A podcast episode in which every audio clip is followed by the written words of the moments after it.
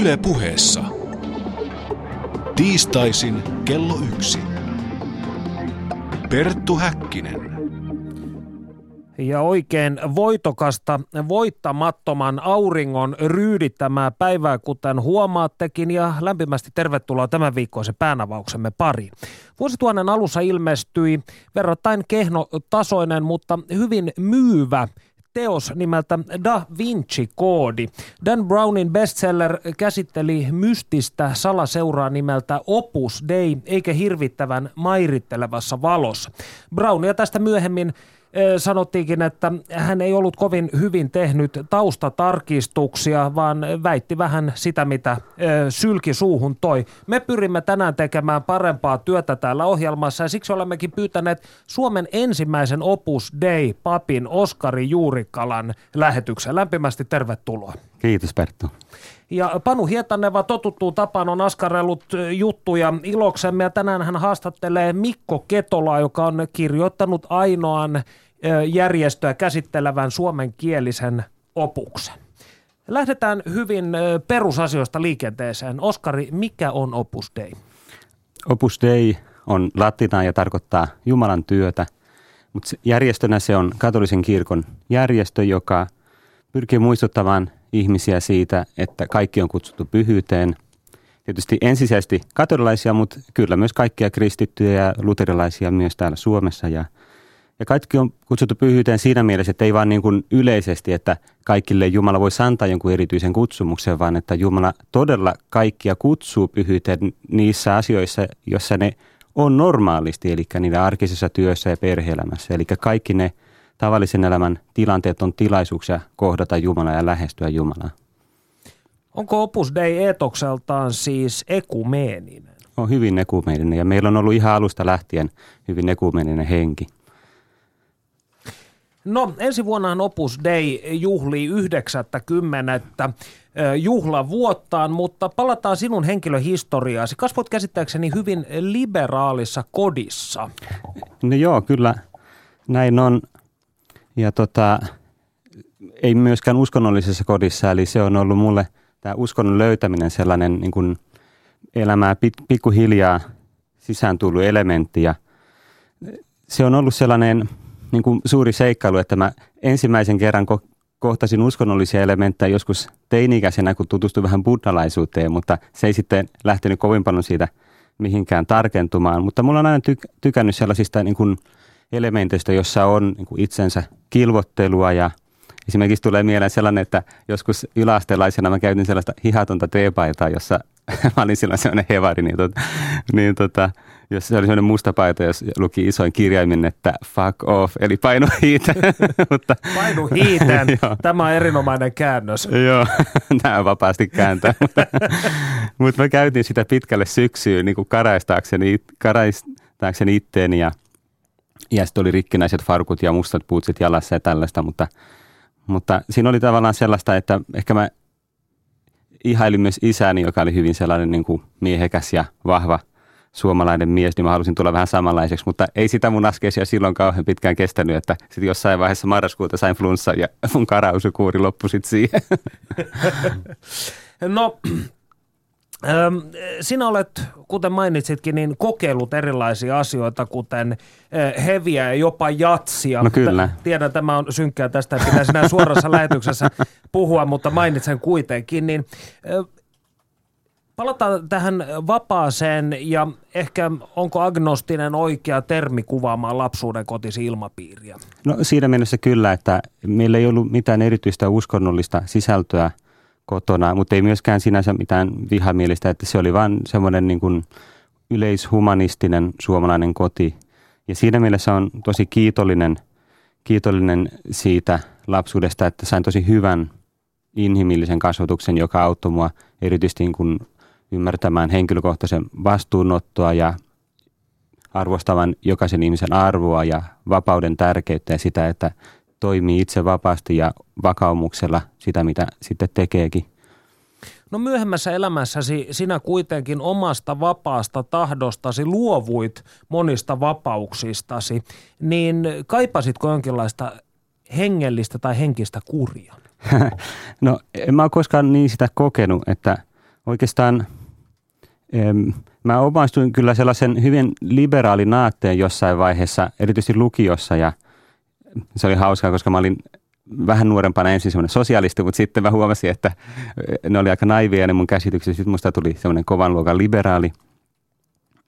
Ja se on aina kyllä vaikuttanut mun sillä tavalla, että semmoinen ihmisen vapauden arvostaminen on mulle tosi tärkeää. Mutta se iso muutos tuli sitten sitä kautta, että mä huomasin, että vapaus on paljon syvällisempi asia kuin mitä usein semmoisessa niin kuin poliittisessa liberalismissa annetaan ymmärtää. Ja näin niin kuin uskonnollisesti sanoisin, että se on mysteerinen asia. Että ihmisen vapaus on todella hämmentävä asia myös ja sen takia se tarvitsee tuekseen niin kuin laajemman viitekehyksen, jossa on sitten enemmän sitä niin kuin merkitystä myös ja suuntaa. Että niin kuin vapaus yksinään ei tee meitä onnellisiksi.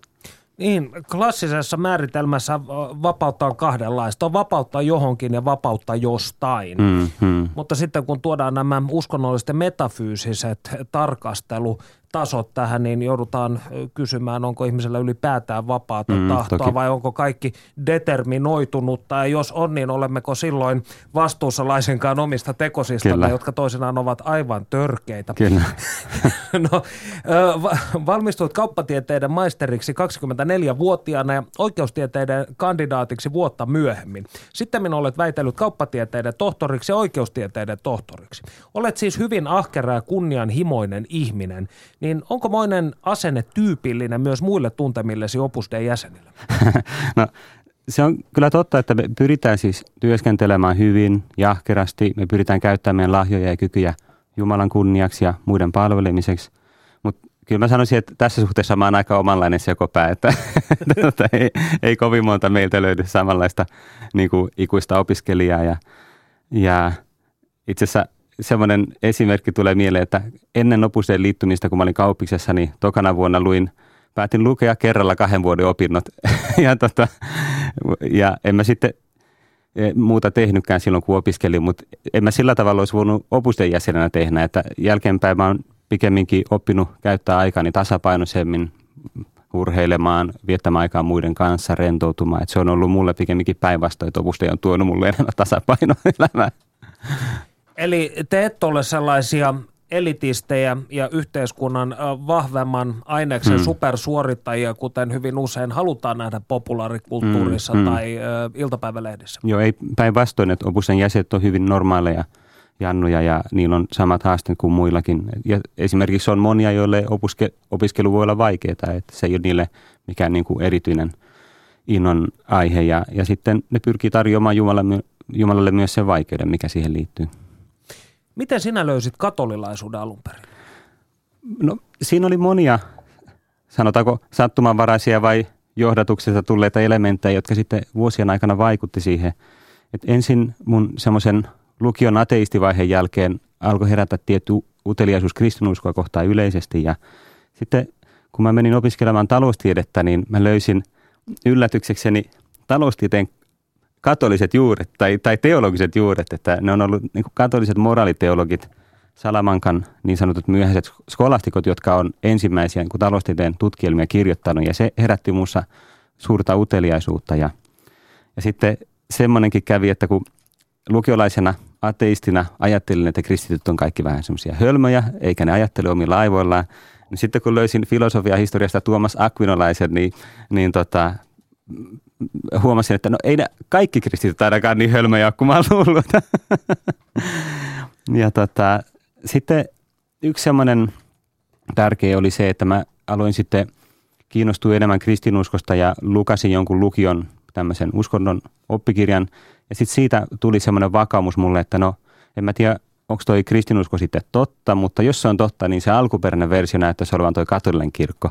Että niinku se mulle tuli semmoisen johtotähdeksi sitten, että otanpa siitä enemmän selvää. Eli palasit juurille. Olet siis radikaali, jos näin voidaan sanoa. Kyllä. No Opus Dein löysit käsittääkseni 10 vuotta sitten. Joo. Miten ja mikä siinä kiehtoi? No mun ensimmäinen kontakti Opus Deihin syntyi netin kautta ja mä löysin sen ihan sattumalta yhdestä haastattelusta ja sitten otin yhteyttä ja se yllätti, että tämmöistä oli Suomessa ylipäänsä ja mä en siis silloin ollut vielä katolilainen, vaan mietin sitä. Ja sitten mä menin käymään siellä meidän keskuksessa Helsingissä ja se oli hauska se ensimmäinen vierailu, kun mä mietin, että mikä ihmeessä sellainen Opusten keskus oikein on, että mulla oli mielessä joku niin kuin toimisto tai puolueen päämaja tai joku sellainen, mutta sitten kun menin sisään, niin huomasin, että tämähän on ihan erilainen juttu, että tämä on niin kuin koti ja olohuone ja kappeli ja kaikki ja tosi hieno tunnelma ja mukava ja lämmin ja iloinen ilmapiiri ja se teki syvän vaikutuksen se ihmisten niin kuin läheisyys ja sellainen inhimillisyys ja ystävällisyys. Ja sitten siitä lähti se, että mä aloin saada sitten sellaisia esitelmiä niin kuin katolisesta uskosta ja se oli tosi mahtava kokemus. Se oli mulle ainakin siis ihan uusi maailma. Kristinusko ylipäänsä oli mulle uusi maailma silloin ja semmoinen kuin kaunis, hieno elämän katsomus. Muistan hirveän optimistinen, ihmistä arvostava ja muistan, että usein sitten kotiin lähtiessäni oli niin yhä uudelleen niin kuin innoissani, että ei vitsi, tämä on kyllä ihan ihmeellistä, että koko tämmöinen maailma, josta en koskaan tiennyt mitään. Ja sitten mä opin rukoilemaan ja se oli tosi tärkeä kokemus kanssa se, koska usein ihmiset puhuu rukouksesta, mutta sitten eri asia on se, että mitä sillä tarkoitetaan ja niin kuin miten ne sitä tekee. Ja mä muistan sen, että mulle opetettiin sellaista niin kuin mietiskelyrukousta, että mä tavallaan hiljennyn ja sitten mietiskelen jotain hengellisiä teemoja jonkun kirjan avulla tai raamatun avulla. Mutta sitten siinä tapahtui joitain viikkoja sen jälkeen semmoinen hyvin selvä kun aha-elämys tai kokemus siitä, että Jumala olikin niin kuin sä, eli toinen henkilö. Ja sillä hetkellä Jumala lakkasi olemasta mulle semmoinen idea mun pään sisällä ja siitä tuli niin kuin suhde ja siitä alkoi semmoinen kuin todellinen rukous. Ja voi sanoa, että se olisi tavallaan se niin kuin uskon tuleminen sanan niin kuin vahvassa mielessä. Siis toisaalta tarkoitat, että tietyllä tavalla objektivoit tai Jumala kokemuksesi muuttui subjekti-objektisuhteeksi, niinkö vai? Niin, aikaisemmin se oli tietysti objekti niin kuin ideana, mutta sitten sitä tuli, että Jumala on toinen subjekti. Eli se on kahden subjektin välinen suhde, jossa on vuorovaikutusta ja se on kyllä tosi hieno. Mitkä ovat Opus Deiläisen maailmankatsomuksen peruspalikat?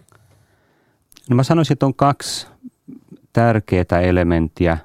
Tärkein on se, että me ollaan Jumalan lapsia. Se on ylivoimaisesti tärkein asia, sitä meidän perustaja aina korosti.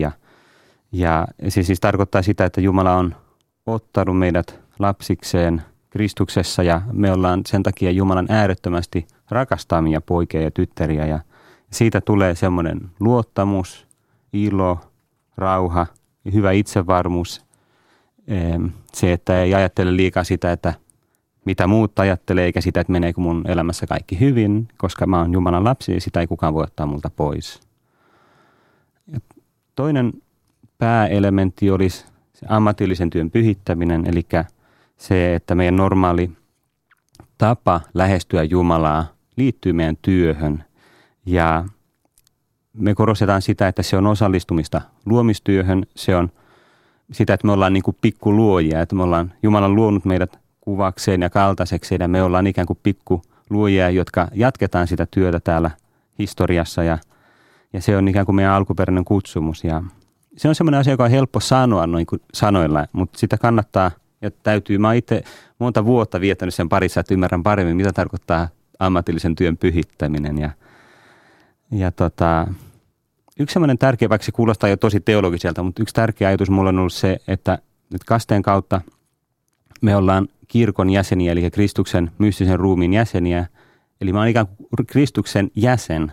Ja sitten se tarkoittaa, että työssä mä oon siellä myös niin kuin Kristuksen ruumiin jäsen, eli mun kautta Jeesus on läsnä, vaikka hyvin epätäydellisesti, koska mä oon syntinen ihminen, niin se on läsnä arjessa ja mun työpaikalla ja mun kautta, mun ilon, mun rauhan, mun huumorintajun, mun ymmärtämyksen kautta Jumala tulee myös lähemmäksi muita. Eli tavallaan niin kuin Jumalan kasvot tulee inhimillisemmiksi niin kuin kristittyjen kautta ja mun kautta myös. Mielenkiintoinen yksityiskohta tuli tuossa, kun puhuit tästä arkielämän pyhittämisestä, eli toisin sanoen se, että ei jaeta asioita pyhään ja profaaniin. vaan kaikki on ikään kuin yhtä holistista jatkumoa. Ja 30-luvulla muistaakseni perustainen Jose Maria Escrivá halusi tehdä tällaista pesäeroa Opus Dein ja vapaamuurarien välillä, koska vapaamuurareillahan on myös vähän tällainen jatkamme Jumalan luomistyötä tyylinen lähestymistapa, niin johtuuko tämä siitä?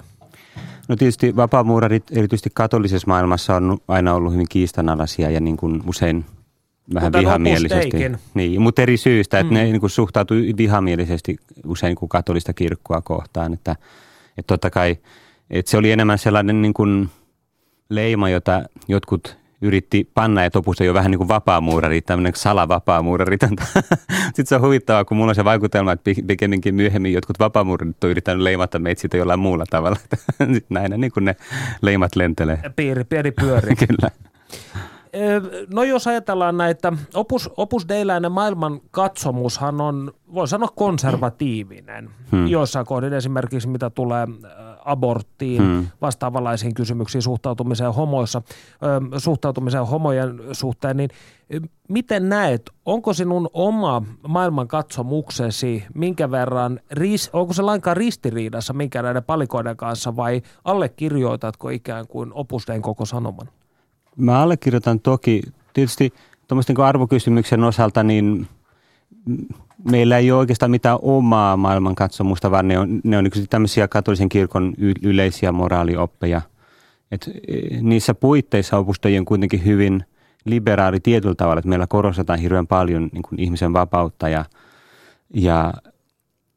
myös on sellainen niin uudistushenkinen asenne meillä. Ja sitä Opus Dei on aina ollut kirkossa, että se pyrkii olemaan niin kuin aallonharjalla ja menemään mukaan niihin uusiin hankkeisiin, jota kirkko kulloinkin niin kuin näkee tarpeelliseksi. Ja tietysti usein haasteena on just se, että miten pitää niin kuin traditiota ja niin kuin pysyviä periaatteita toisaalta olla sitten yhä aina niin kuin mukana yhteiskunnan muutoksessa. Että totta kai siitä tulee jännitteitä. Niin se oli ainakin kiinnostavaa, kun Espanjan sisällissodan aikaa, jolloin tietysti Opus Deikin piti valita puolensa, niin käsittääkseni tämä jako frankkolaisten ja vastustajien kanssa meni jotakuinkin, siis Opus Dei riveissä oli sekä että, eikä Escrivá ikinä halunnut antaa tällaista ultimaattumia, että kyllä, jopa kumpaa puolta pitää kannattaa. Joo, ja päinvastoin, että sitten kun Franco tuli valtaan, niin hän yritti painostaa meidän perustajaa niin kuin ottamaan virallisen kannan, ja hän tiukasti kieltäytyi siitä. Ja siitä johtuen myös jotkut Opus Dein jäsenet Espanjassa, jotka vastusti Frankon hallitusta, ne joutui maanpakoon. Että ei suinkaan kaikki ollut Frankon kannattajia. Myös katolilaisten parissa Opus Dei käsittääkseni jakaa mielipiteitä. Esimerkiksi silloin, kun Escrivá julistettiin pyhimykseksi 90-luvun alussa, niin tämä herätti valtavan vastalauseiden, tai sekä puolesta että vastaan lauseiden myrskyn. Miksi? Vaikea sanoa. Mä luulen, että siinä on enemmän tämmöistä väärinkäsityksiä, kun on sellaisia ennakkoluuloja ja sitten tämmöisiä huhuja, joita on levitetty. Ja sitten monet ihmiset, jotka ei tuntenut kovin hyvin siis ensikäden perusteella. Ja mulla on se vaikutelma, että se on hyvin paljon muuttunut nyt. Erityisesti Da Vinci-koodin jälkeen Opus Dei muutti viestinsä strategiansa aika niin kuin radikaalisti niin, että pyrittiin olemaan hyvin avoimia kaikessa. Ja se on kyllä tosi paljon auttanut hälventämään sellaisia väärinkäsityksiä. Näistä väärinkäsityksistä puhumme kohta lisää. Studiossa siis Perttu Häkkinen ja ensimmäinen suomalainen Opus Dei-pappi Oskari Juurikkala. Mitä ikinä kyseisestä järjestöstä olettekaan halunneet tietää, niin voitte kysyä osoitteessa www.yle.fi/puhe. Ja nyt vuoro lentävä reporteri Panu Hietanevalle. Perttu Häkkinen. Kiitos Perttu Häkkinen ja kiitos Oskari Juurikkala. Kirkkohistorian dosentti Mikko Ketola on perehtynyt Opus Dein maailmaan ja kirjoittanut Opus Dei vaiettu salaseura-nimisen teoksen. Hänen johdollaan tutustumme seuraavaksi tarkemmin Opus Dein historiaan ja tutkailemme järjestön ympärillä vellovia huhuja. Hyvää päivää Mikko Ketola ja tervetuloa lähetykseemme. Hyvää päivää. Opus Dein perusti espanjalainen katolinen pappi Jose Maria Escrivá ja perustamispäiväksi mainitaan usein lokakuun 2. vuonna 1928. Mitä tuona kyseisenä päivänä oikein tapahtui? Hän sai näyn tai kertoo saaneensa näyn siitä, millaista työtä Jumala haluaa hänen tekevän. Se tuo nimi Opus Dei ei tullut tulikirjaimisinä päivänä, vaan se sattui sitten ikään kuin sattumalta joku hänen tuttavansa kysymään, että mitä Jumalan työlle kuuluu. Tässä oli 2 vuoden väliaika. Ja Opus Deihän tarkoittaa Jumalan työtä. Mitä tästä näystä tiedetään? Millaisen tehtävän Jumala hänelle antoi? No kyllä Escriva on sitä avannut aika paljonkin. Siis ihan yksinkertaisuudessaan siinä on kyse siitä, että niin jokainen uskova katolilainen voi tulla pyhäksi tehdessään ihan maallista omaa työtään. Ei siis tarvitse eristäytyä minnekään luostariin ja noudattaa sen mukaisia elämänsääntöjä. Ja ilmeisesti tämä oli mullistavaa katolisen kirkon oppien kannalta. Se oli silloin kyllä mullistava ajatus. Se ei nyt ehkä enää tunnu niin kauhean mullistavalta, mutta sen aikaisessa Espanjassa se tuntui jopa harhaoppiselta ja jopa suorastaan protestanttiselta. Siis protestantismi oli jotakin hyvin epäilyttävää. Näkemyksesi mukaan tuon ajan Espanjan yhteiskunnallinen tilanne saattoi omalla tavallaan vaikuttaa Escrivan toimintaan. Kerrotko hieman tästä? Siinä on takana sellainen ikään kuin teoria, että oli nähtävissä, että on tulossa yhteiskunnallisia levottomuuksia, mahdollisesti väkivaltaa kirkon työntekijöitä kohtaan. Ja tällöin voisi olla hyvä olla sellainen työmuoto, jonka tekijöitä ei välttämättä heti huomattaisi esimerkiksi papeiksi tai sääntökuntalaisiksi, ja tällainen maallikkovetoinen tai maallikkokeskeinen työmuoto olisi silloin ehkä niin kuin hyvä tämmöinen suojakeino. Eli voi ajatella, että Escriva saattoi turvata kirkon tulevaisuutta tässä radikalisoituvassa yhteiskunnallisessa tilanteessa. No, kyllä tällä tavalla voi ajatella, jos tästä nyt oli tosiaan kyse, niin kyllähän sitten oli suhteellisen kaukonäköinen henkilö. Tutkaillaan vielä hieman tuota Espanjan poliittista tilannetta ja sisällissotaa, joka siellä oli käynnissä. Kuinka se vaikutti Opus Deihin ja Escrivan toimintaan? No se vaikutti ylipäänsä aika rajusti koko kirkon toimintaan, siis pappien ja sääntökuntalaisten toimintaan, että se siellä alussa vallassa ollut tasavaltalainen hallitus kohteli kyllä kirkkoa hyvin kovalla kädellä ja siellä kuoli satoja ja tuhansia kirkon työntekijöitä. Eli voi tosiaan ajatella, että Escriva oli kaukonäköinen ja hän onnistuikin jollain tavoin sitten tässä tavoitteessaan suojata kirkkoa maallisilta voimilta. Joo, ja hänen vaiheistaan Espanjan sisällissodan aikana on kyllä kaikkia värikkäitä kertomuksia ja seikkailukertomuksen tuntua. Näistä on tehty sitten elokuvaakin ja sarjakuvaakin löytyy ja niistä voisi kaikenlaisia tarinoita kertoa. Mikä Escriva oli miehiään? Millainen oli hänen taustansa? Hän oli aika tavallisesta perheestä kotoisin ja oli lähtenyt pappisuralleen ja tässä vaiheessa kun hän tuon näyn sai, niin hänellä oli opiskelua jo takanaan ja papin työtä. Eli hän oli jo kokenut hengen mies. No kokenut. Kyllä se nyt ehkä semmoinen lähes 10 vuoden tämmöinen teologinen tai kirkollinen ura jo alkoi olla takana.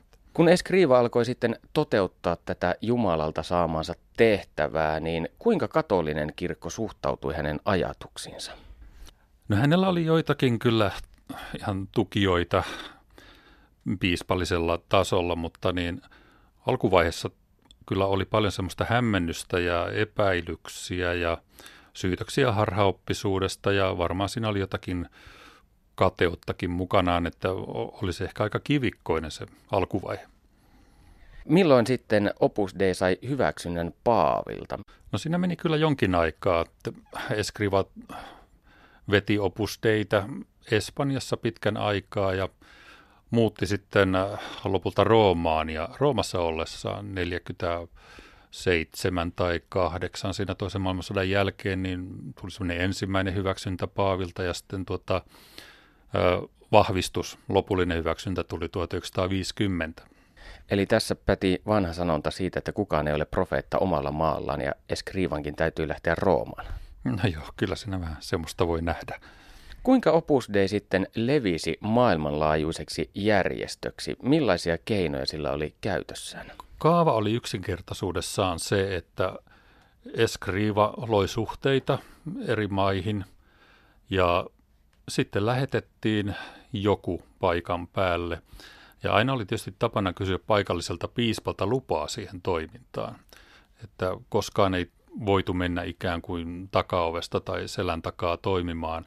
Ja kyllä tämä sitten niin kuin yleensä aivan hyvin sujui tämä uusien työkenttien aloittaminen. Eli tämä oli eräänlaista lähetystyötä. Oppia levitettiin kasvotusten. Joo, kyllä sillä tavalla ehkä lähetystyöstä poiketen tietysti niin, että tässä nyt ensisijassa niin kuin vedottiin jo katolilaisiin, mutta kyllä myös muihinkin. Tiedätkö, että kuinka paljon Opus Deilla on tänä päivänä jäseniä maailmassa? Joo, heidän oman ilmoituksensa mukaan noin ehkä 95 000. Perttu Häkkinen. José María Escrivá kuoli vuonna 1975 Roomassa. Hän oli varsin ristiriitainen persoona. Toisille hän oli pyhimys, toisille hän oli täysi konna ja monet entiset Opus Deiläiset ovat nousseet häntä vastaan. Millaisista asioista häntä on syytetty? Erilaisista liiallisista kontrollimenetelmistä tai pakottamisesta. Eikä tämä nyt syytös tietysti pelkästään Escrivaan ole kohdistunut, vaan niin kuin laajemmin sanotaan Opus Dein johtotehtävissä oleviin tai tämmöisten Opus Dein keskusten johtajiin. Tässä on ehkä niin kuin samanlaisia syytöksiä, mitä yleensä lahkoihinkin kohdistetaan. Aivopesusyytökset esimerkiksi on niitä niin kuin tyypillisimpiä. Mitä sinä olet tutkijana mieltä tällaisista syytöksistä? Ovatko ne perusteltuja?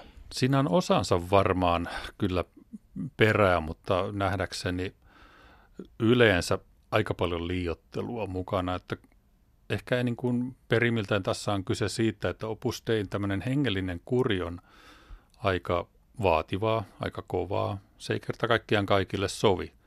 Ja jotkut tietysti saattaa tulla vähän väärin odotuksin mukaan toimintaan, tai sitten vaan muuten rupeaa katumaan sitä ja katkeroituu siitä, mutta tietysti niin kuin on paljon ihmisiä, jotka on siitä myös saaneet paljon hyvää.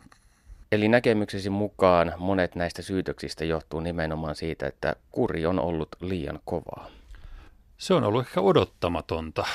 Semmoista ehkä on odotettu jotakin, miten se nyt sanoisi, pehmeämpää tai mystisempää, ja sitten on huomattukin, että tässähän oikeasti niin kuin vaaditaan luopumaan jostakin tai kurittamaan omaa lihaa. Varmasti on väärinkäytöksiäkin ollut, ei sitä voi kiistää, ei kaikki nyt aina niin fiksusti toimi. Paavi Johannes Paavali II julisti Escrivan pyhäksi vuonna 2002 ja moni hänen vastustajistaan paheksui tätä tapahtumaa. Mistä siinä oli kyse? Se, mitä paheksuttiin, niin todennäköisesti syynä oli se, että sen katsottiin tapahtuneen liian nopeasti. Kyllä se nyt meni kuitenkin siitä, kun Escriva kuoli vuonna 1975 vuoteen 2002, niin on siinä nyt yli 4. vuosisata kuitenkin kyseessä, ja nopeampiakin kanonisaatioita on nähty. Eli vastustajat siis uumoilivat, että tämä pyhäksi julistaminen on tehty kulissien takana ja junailtu jollain tavoin. Mahdollisesti on ajateltu olevan jotakin korruptiota tai maksuja tässä takana tai sitten jotakin hyvin pahaenteistä niin kuin kirkon korruptoimista Opus Dein ideologialla tai muuta tällaista. Mutta jos oikein tulkitsin sanojasi, niin ilmeisesti sinun mielestäsi tässä ei ollut mitään erityistä. No minä en ole pystynyt semmoista kyllä huomaamaan. Kyllä mä pystyn ymmärtämään niitä ihmisiä, jotka ajattelee, että tämä meni jotenkin hämärästi tai salaperäisesti tämä homma, mutta kun vertaa tosiaan moniin muihin henkilöihin, joita on kanonisoitu, niin en mä kyllä näkisi siinä mitään erikoista. Opus Deihin liittyy tosiaan loputtomasti erilaisia huhuja, mutta alkoivatko ne velloa jo toiminnan alkuaikoina? Joo, ja sanoisin, että ne oli vielä rajumpia silloin kuin nykyään. Ne nyt ehkä ei niin paljon liittynyt samantapaisiin asioihin, mutta kyllä silloinkin Opus Deilla oli tietyillä suunnilla paljon vihollisia, kuten esimerkiksi jesuiittojen sääntökunnassa. Ja jesuitat oli ehkä hieman nyt kateellisia siitä, että Opus Dei ikään kuin kalasteli samoilla vesillä ja samoja kannattajia. Jesuitat kävi varoittelemassa nuoria, jotka oli aikeissa liittyä Opus Deihin tai olivat jo mukana sen toiminnassa, niin näiden nuorien vanhempia siitä, kuinka omituinen ja jopa kauhea järjestö on kyseessä. Eli tuohon aikaan kyseessä oli siis jonkinlainen hengellisten ryhmittymien valtakamppailu. Joo, sellaista oli ihan selvästi näkyvissä ja siinä ei kyllä niin kuin keinoja kaihdettu, että kyllä pahaa puhuttiin Opus Deistä usealla taholla ja en tiedä, ehkä Opus Deiläistäkin puhui sitten jonnekin suuntaan pahaa, mutta ehkä enemmän on tullut vastaan tämmöisiä väitteitä niin kuin juuri Opus Dein vastaisesta kampanjoinnista. Suurin syy Opus Deihin liittyvien huhujen leviämiseen on yhdysvaltalaisen Dan Brownin Da Vinci-koodikirja ja sen filmatisointi. Da Vinci-koodi ei kuitenkaan ollut ensimmäinen teos, joka ammensi mystiikkaa Opus Deistä. Ketkä ehtivät ensin? No siinä oli esimerkiksi semmoinen suomalaisten hyvin tunteva dekkarikirjailu kuin Donna Leon, jonka teoksessa Death of Fate, Opus Dei, esiintyy. Ja sitä ennenkin oli ainakin yksi science fiction kirjailija, en muista oliko kovin monta muuta. Enkä ollenkaan niin kuin arvaa, että oliko Dan Brown edes lukenut näitä aiempia, että mistä hän mahtoi saada nyt tämän hyödyntämisidean. Millaisessa valossa Opus Dei esitettiin edellä mainituissa teoksissa? Oliko se yhtä negatiivinen kuin Da Vinci-koodissa? Olen kyllä Donna Leonin lukenut aikanaan, mutta täytyy sanoa, että en kauheasti muista. Siitä ei kyllä jäänyt samanlaista räikeätä kuvaa kuin Da Vinci-koodista. Yleinen käsitys tosiaan on, että Da Vinci-koodissa Opus Deistä syntyy virheellinen kuva, vaikka Dan Brown on kertonut julkisuudessa, että hän teki taustatyönsä tarkasti. Kerrotko näistä, mitkä ovat sinun mielestäsi suurimmat asiavirheet Da Vinci-koodissa?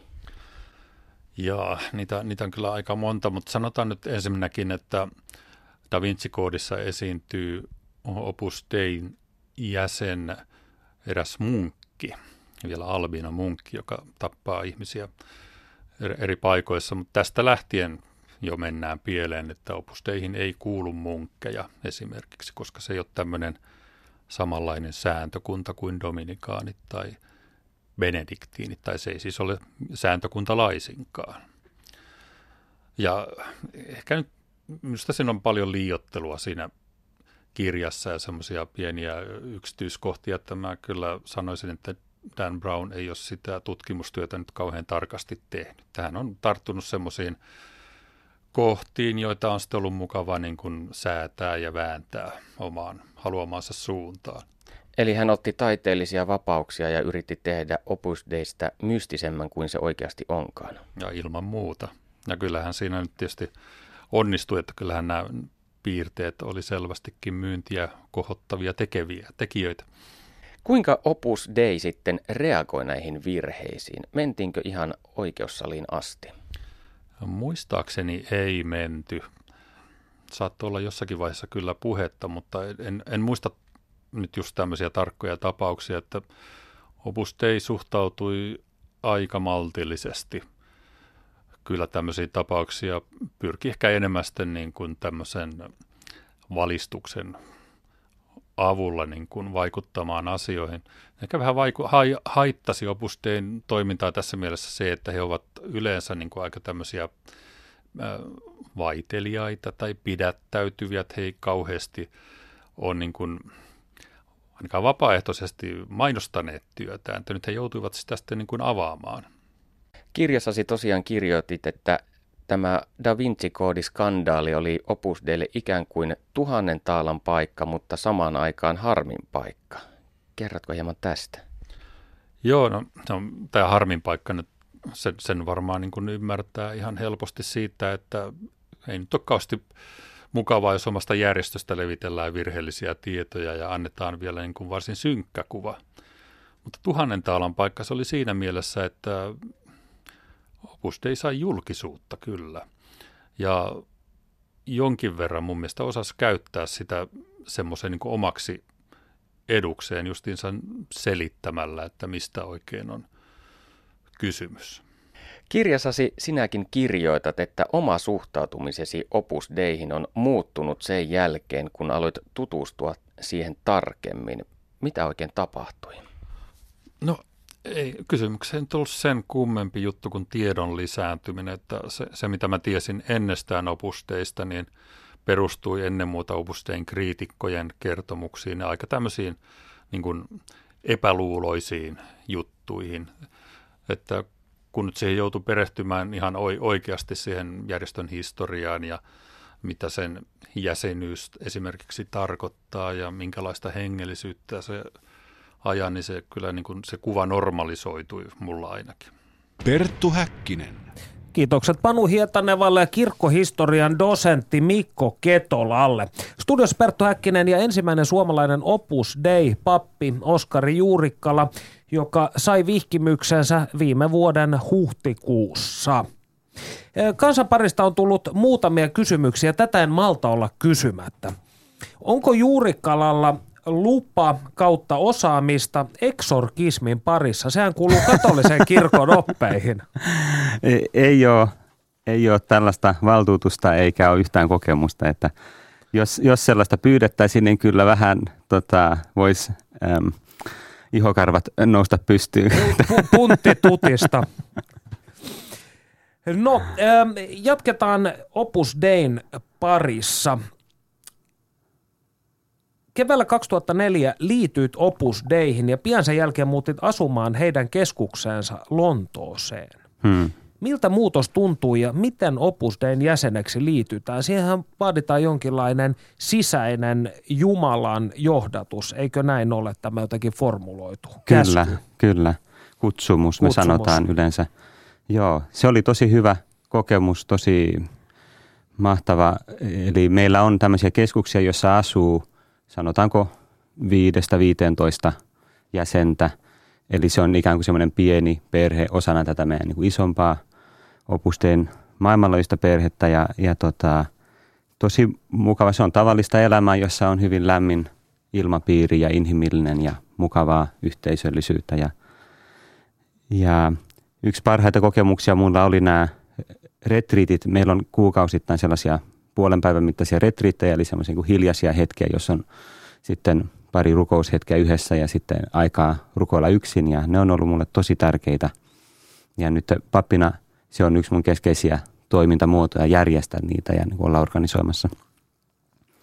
Ja siitä liittymisestä niin tarvitaan tosiaan kutsumus Jumalalta, eli se pitää itse ensin nähdä rukouksessa, ja se on tietysti tosi iso juttu, ja joku voisi kysyä, että onko se mahdollista. No, mä sanoisin, että kyllä se on. Kuvaile tuota hetkeä. No, siis mun oma kokemus oli, kun mä oon joskus sitä jossain aiemmassa haastattelussa kuvannut, että se liittyi siis siihen numeraarikutsumukseen, eli että mä sitoudun sitten selibaattiin ja sillä tavalla annan itseni kokonaan niin kuin Jumalan käyttöön. Ja mulle se tuli niin kuin salama kirkkaalta taivaalta kerran rukoushetkessä, ja mun oma reaktio oli jotain tyylin, että et pyydä mitä vaan, mutta älä ainakaan totta. Että ja sen takia tietysti siihen myönteisesti vastaaminen oli sitten prosessi, joka kesti jopa aikansa, mutta tosi kiinnostava prosessi. Kuinka kauan? No siitä hetkestä sitten muodolliseen liittymiseen kesti ehkä 9 kuukautta, mutta se oma myönteinen vastaus ehkä 2 kuukautta, mutta sitten kun mä juttelin siitä jonkun papin kanssa ja näin, niin sitten mua kyllä kehotettiin niin kuin odottamaan enemmän, että olisiko se noin puoli vuotta sitten ainakin vielä odotusta ollut. Ja se oli tosi hyvä mulle kanssa, koska siinä niin kuin korostui se, että tämä on niin kuin asia, joka täytyy nähdä rauhassa, rukoile, älä koe minkälaista painostusta, ota aikas ja se oli tosi tärkeää, että mä koin sitten, että se on todella niin kuin mun ja Jumalan välinen asia ja vapaa asia, että mä en tee sitä kenenkään ihmisen takia. Mutta tuossa tulee se elementti, että siihen tarvitaan aina ne kolme tahtoa. Että on ikään kuin se Jumalan tahto, se oma vastaus ja sitten myös opustein vastaus, että ok, että näyttää siltä, että tässä on jumalallinen kutsumus ja että saa mennä eteenpäin. Mutta tässä vaiheessa siis jollain tavalla voisin tiivistää tämän kuulijoille, että kun nuori mies lupaa sitoutua koko iäkseen tiettyyn järjestöön, sitoutuu selibaattiin ja antamaan omista kuluistaan ylijäävät varat järjestön toimintaan, niin kyse ei ole mistään SPR:n kannatusjäsenyydestä, vaan siis elinikäisestä sitoumuksesta ja muutoksesta, niin onhan tämä aika, tämähän on siis niin kuin kova juttu. On se tosi kova juttu. Toki täytyy korostaa sitä, että käytännössä siinä on niin kuin askelia, eli ensin yleensä täytyy odottaa vähän aikaa ennen kuin voi pyytää jäsenyyttä. Sitten kun sitä pyydetään, niin täytyy odottaa puoli vuotta ennen kuin se tulee viralliseksi. Ja sen jälkeen on vuoden koeaika, tai ikään kuin koeaika, jonka jälkeen voi vasta sitten tulla niin kuin täysjäseneksi. Ja sitä sitten uusitaan numeraarin tapauksessa vuosittain, ainakin 5 vuoden ajan ennen kuin voi tehdä koko iän, koko elämän kattavan niin kuin sitoumuksen. Mitä sitten, jos numeraarijäsen eroaa? Mitä silloin tapahtuu? Tähän teette jonkinnäköisen sopimuksen kuitenkin. Joo, siis siinä on sellainen suullinen sopimus, jossa on 2 osapuolta, on Opus Dei ja liittyvä henkilö. Suullinen, te ette kirjoita mitään paperia. Ei ole mitään kirjallista. Ja se liittyvä henkilö sitoutuu tavoittelemaan pyhyyttä Opus Dein hengen mukaisesti ja keskellä maailmaa. Ja Opus Dei sitoutuu huolehtimaan siitä, että se henkilö saa kaiken tarvitsemansa tuen ja koulutuksen. Ja jos joku sitten lähtee, niin se voi tapahtua molemmista suunnista. Se voi tapahtua niin, että niin kuin Opus Dein suunnalta niin kuin nähdään, että no, tällä henkilöllä ei ole kutsumusta, tai sitten, että se ei toimi hyvin, että on parempi, että se jättää. Tai sitten, että henkilö itse oma-aloitteisesti. Se yleensä tapahtuu sitten niin, kun saa aika uusia sitä, niin sitten puhutaan siitä, että no nyt mä en uusisi tai on parempi olla uusimatta. Ja silloin tällöin tapahtuu, mulla on hyvin vähän kokemusta siitä, mutta Englannista kun siellä on asunut jonkun aikaa, niin siellä on pari kavereja, jotka tunnen, jotka jätti sitten ja ihan hyvässä hengessä, että yleensä nykyään varsinkin huolehditaan siitä, että ei tule niin kuin isoja kriisiä siitä ja aika usein ne henkilöt sitten jollain tavalla on yhteydessä ja mä oon esimerkiksi niiden kanssa yhteydessä myös niin kuin sähköpostilla ollut ja monet jatkaa sitten jonkun meidän papin kanssa niin kuin tapaamista näin, että pyritään siihen, että ei niin kuin se koko elämä sitten kriisiydy siitä, jos tämä ero tulee. Eli ero on huomattavasti vähemmän dramaattinen kuin populaarissa mielikuvituksessa usein tai ajatuksissa, niin halutaan nähdä. Jaa. Puhutaanpa sitten suosikkiaiheesta, niin nimittäin itsekurista. Opus Dein yhteydessä tämä termi usein mainitaan. Ja kuinka tämä itsekurin eetos näkyy sinun arjessasi? Sinä olet puhunut näistä pienistä kuollettumisista, mitä te harjoitatte. Niin voitko kertoa kuulijoille, mitä ne ovat? Joo, no siinä on siis kyse, niin kuin siinä on 2 puolta silleen siinä itsekuolettumisessa tai itsekurissa, että toisaalta pyritään hillitsemään meidän luontaista taipumusta mukavuuden haluun, että jos sitä ei jollain tavalla vastusta, niin sitten tulee helposti paheita. Mutta me pyritään siihen, että se olisi semmoista niin kuin positiivisempaa ponnistelua, jossa sitten myös tarjotaan Jumalalle ne pienet kieltäymykset ja ei panna vaan niin kuin rima matalalle, vaan yritetään niin kuin kilvotella enemmän. Mikä on pieni kieltäymys? Sitten mä voin antaa tässä muutamia esimerkkejä, mitä tulee mieleen, jos ajattelen niin kuin aamusta lähtien, niin ensimmäinen on, että yritän herätä ripeästi, nousta sängystä heti ja siinä ei tietysti mitään ihmeellistä, mutta se usein vaatii aika isoa itsekuria. Mulle se on helppoa, kun on 2 lasta. No niinpä, kyllä. Ja sitten suihkussa käydessä usein otan kylmän suihkun tai osan suihkusta kylmänä ja eikä sekään niin ihmeellistä sikäli, että kyllä monet suomalaiset tekee niin tai käy vaikka avannossa, mikä on paljon kylmempää, mutta aamiaisella tarjoan jonkun pienen kieltäymyksen, esimerkiksi sempaa sokeria teehen tai voita leivälle.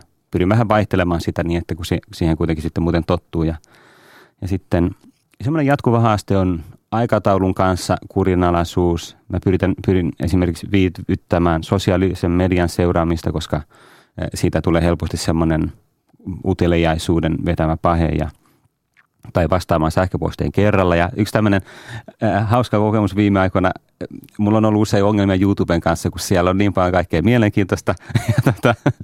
Olen huomannut, että en ole ainut tässä tapauksessa. Niin mä oon tehnyt niin, että mä oon pannut mun työkoneeseen semmoisen filterin, että siihen ei pääse YouTubeen ilman salasanaa. Ja mä oon blokannut sen pois, niin se on ollut tosi hyvä kokemus kyllä. Että se fiilis, että on päässyt irti siitä. Se on ollut hirveätä ajanhukkaa. Ja sitten muita esimerkkejä, esimerkiksi pyrkimys hymyilemään, mikä ei aina välttämättä vaadi mitään, mutta joskus pitää vähän ponnistaa, tulla ulos itsestään ja ajatella enemmän muita. Ja lounaalla yleensä odotan hetken ennen kuin juon vettä ja jälkiruoalla otan vaikka jonkun hedelmän, josta niin paljon tykkää, kuten omenan.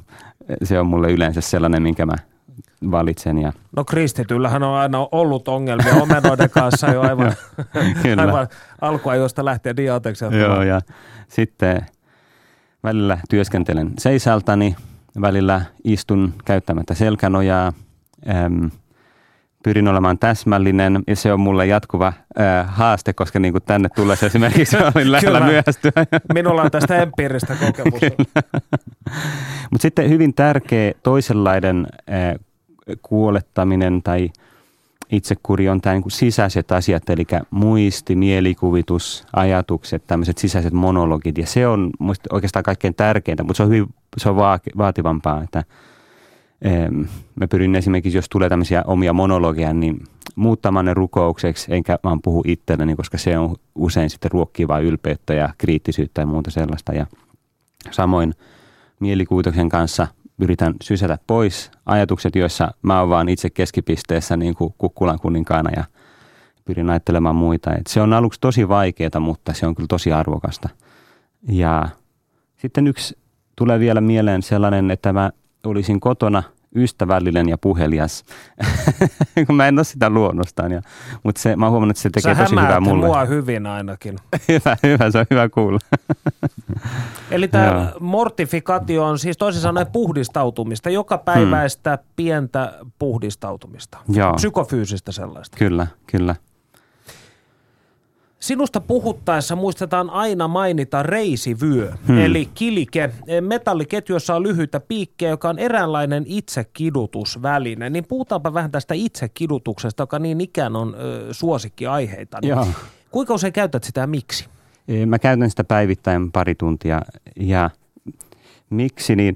Itse vierastan sanaa itsekidutusväline, koska se kuulostaa musta liioittelulta, koska se ei tunnu niin kauhean ihmeelliseltä. No, mutta sanotaan sitä katumusnauha. Niin. Mutta miksi niin, tavallaan voisi kysyä, että miksi ylipäänsä joku on sellaisen keksinyt, niin sillä on kyllä hyvin vanhat juuret. Sen juuret on ihan antiikissa ja Raamatussa myös. Esimerkiksi puhutaan katumuksen neljänä siitä, että pukeutuu säkkiin ja tuhkaan. Ja se säkki antiikissa ja myös vanhassa juutalaisuudessa oli tämmöinen katumusharjoitus, joka ei tarkoita tosiaan mitään muovipussia, vaan sellaista kangasta, joka vähän pistelee. Karkeaa. Joo. Ja näitä ilmeisesti tehtiin Kilikiassa, nykyisen Turkin alueella, josta tulee tämä kilike, eli niin kuin kilikialainen paita termi. Ja sitten siitä on eri variaatioita ollut historian aikana. Vanhempi on tämä niin kuin jouhipaita, jota on ollut sitten monet pyhimykset sitä käyttänyt, Franciscus Assisilainen, Ruotsin pyhä Birgitta, Englannin lordikansleri Thomas More, on niin tunnettuja esimerkkejä. Ja jos joku innostui käymään Roomassa pyhän Birgitan,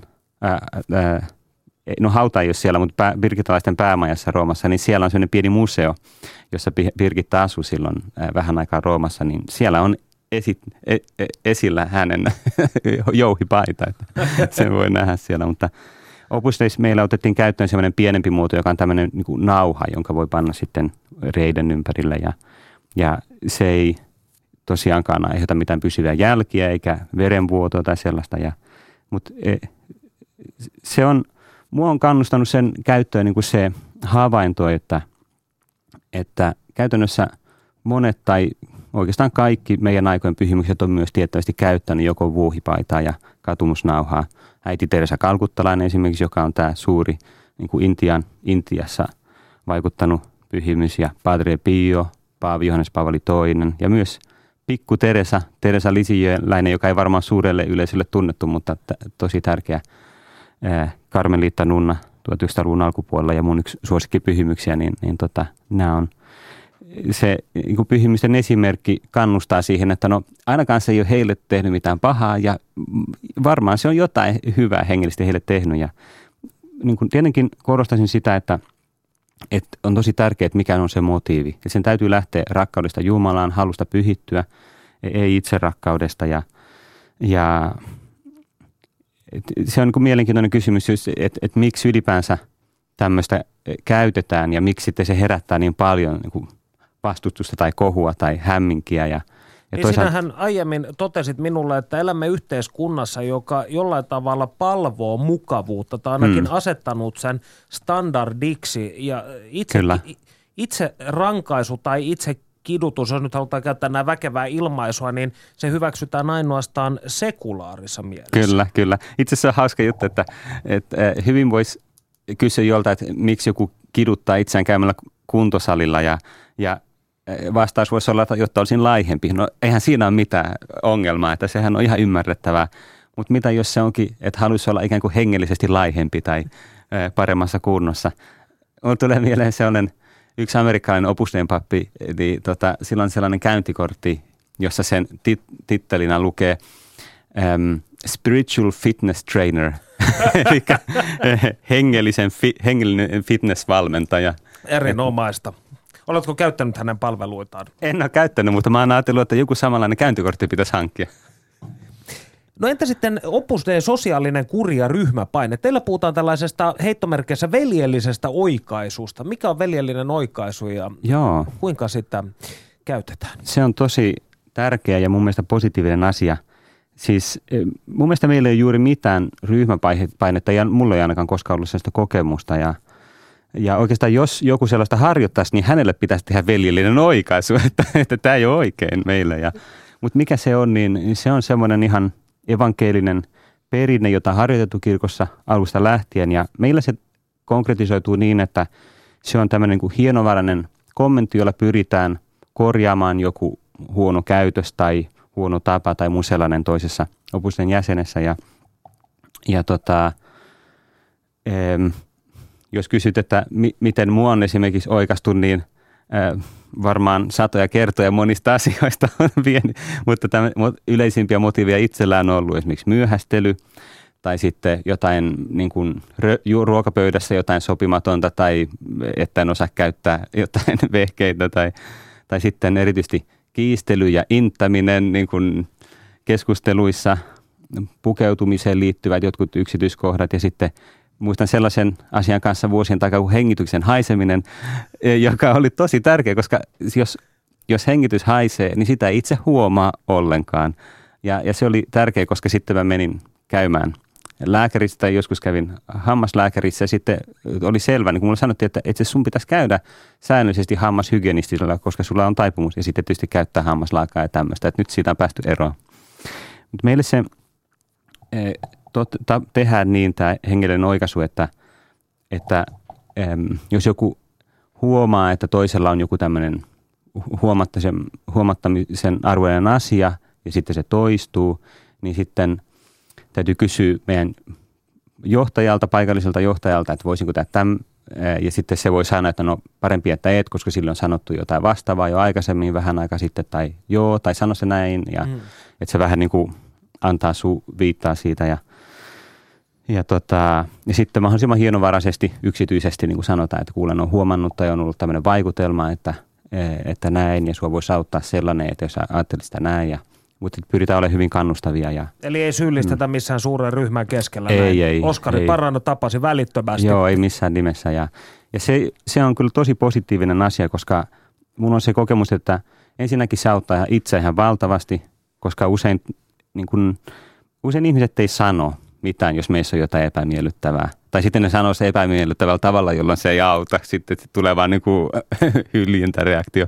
Studiossa siis Perttu Häkkinen ja Suomen ensimmäinen Opus Dei-pappi Oskari Juurikkala. Valitettavasti aikamme alkaa tuota pikaa olemaan loppuohjelman traagiseen historiaan sopien. Mutta yksi asia on pakko kysyä, koska tämä kiinnostaa. kuulijoitamme hyvin paljon. Sinä olet nykyisen ulkoministeri Timo Soinin erittäin hyvä ystävä. Hän oli viime vuoden huhtikuussa Roomassa, pappisvihkimystäsikin seuraamassa, niin mikä, olet myös Soinin siis entinen avustaja, niin mikä perussuomalaisissa kiehtoo, tai mikä katolilaisuudessa kiehtoo perussuomalaisia? En tiedä, onko totta, että kiehtoo noin yleisesti. Oletteko te Soinin kanssa ainoat sitten mukaan? Tietääkseni ollaan. Voi siellä olla joku muu, mutta mä en sitten ole tietoinen siitä. Mutta mä en ole toisaalta vuoden 2012 jälkeen ollut enää puolueessa mukana. Mä lähdin silloin opiskelemaan Roomaan ja sitten pappeuden kautta myös meillä on aika tiukka se, että katolinen pappi ei voi kuulua puolueeseen eikä olla politiikassa mukana. Mutta Soinin kanssa ollaan hyviä ystäviä ja silloin tällöin tavallaan kuin hänen kalenterista löytyy aikaa. Eli teillä on tällainen hengellinen ja veljellinen yhteys. Kyllä. No, viimeinen minuutti valitettavasti lähtee käyntiin, mutta kerkeämme yhden asian vielä käydä. Mitä Opus Dein pappi tekee? No tekee vaikka mitä siis. Tietysti papillista työtä päivittäin vietän messua aamuisin ja yleensä herään aika aikaisin sen takia, koska ihmisten täytyy ehtiä myös töihin. Ja sitten kuuntelen rippiä ja annan niin kuin sielunhoitoa ja hengellistä ohjausta ja johdan erilaisia rukoushetkiä monenlaisille yleisöille, myös luterilaisille. Että Suomessa meidän toiminta on hyvin ekumeenista. Ja sitten tämmöisiä intensiivisempiä retriittejä, eli niin kuin semmoisia useamman tunnin hiljaisia hetkiä ja rukoushetkiä. Ja miten työsi eroaa tällaisen niin sanotun tavallisen katolisen papin työstä? No oikeastaan me ollaan tavallisia katolisia pappeja. Tietysti meillä korostuu tietynlainen hengellisyys ja me pyritään auttamaan erityisesti kun ihmisiä heidän arkisen elämän pyhittämisessä. Ja siihen auttaa meillä se, että me ollaan yleensä aiemmin ollut maallikkoja. Lämmin kiitos vierailusta, Oskari Juurikkala. Kiitos. Ensi viikkoon. Perttu Häkkinen. Yle Puhe.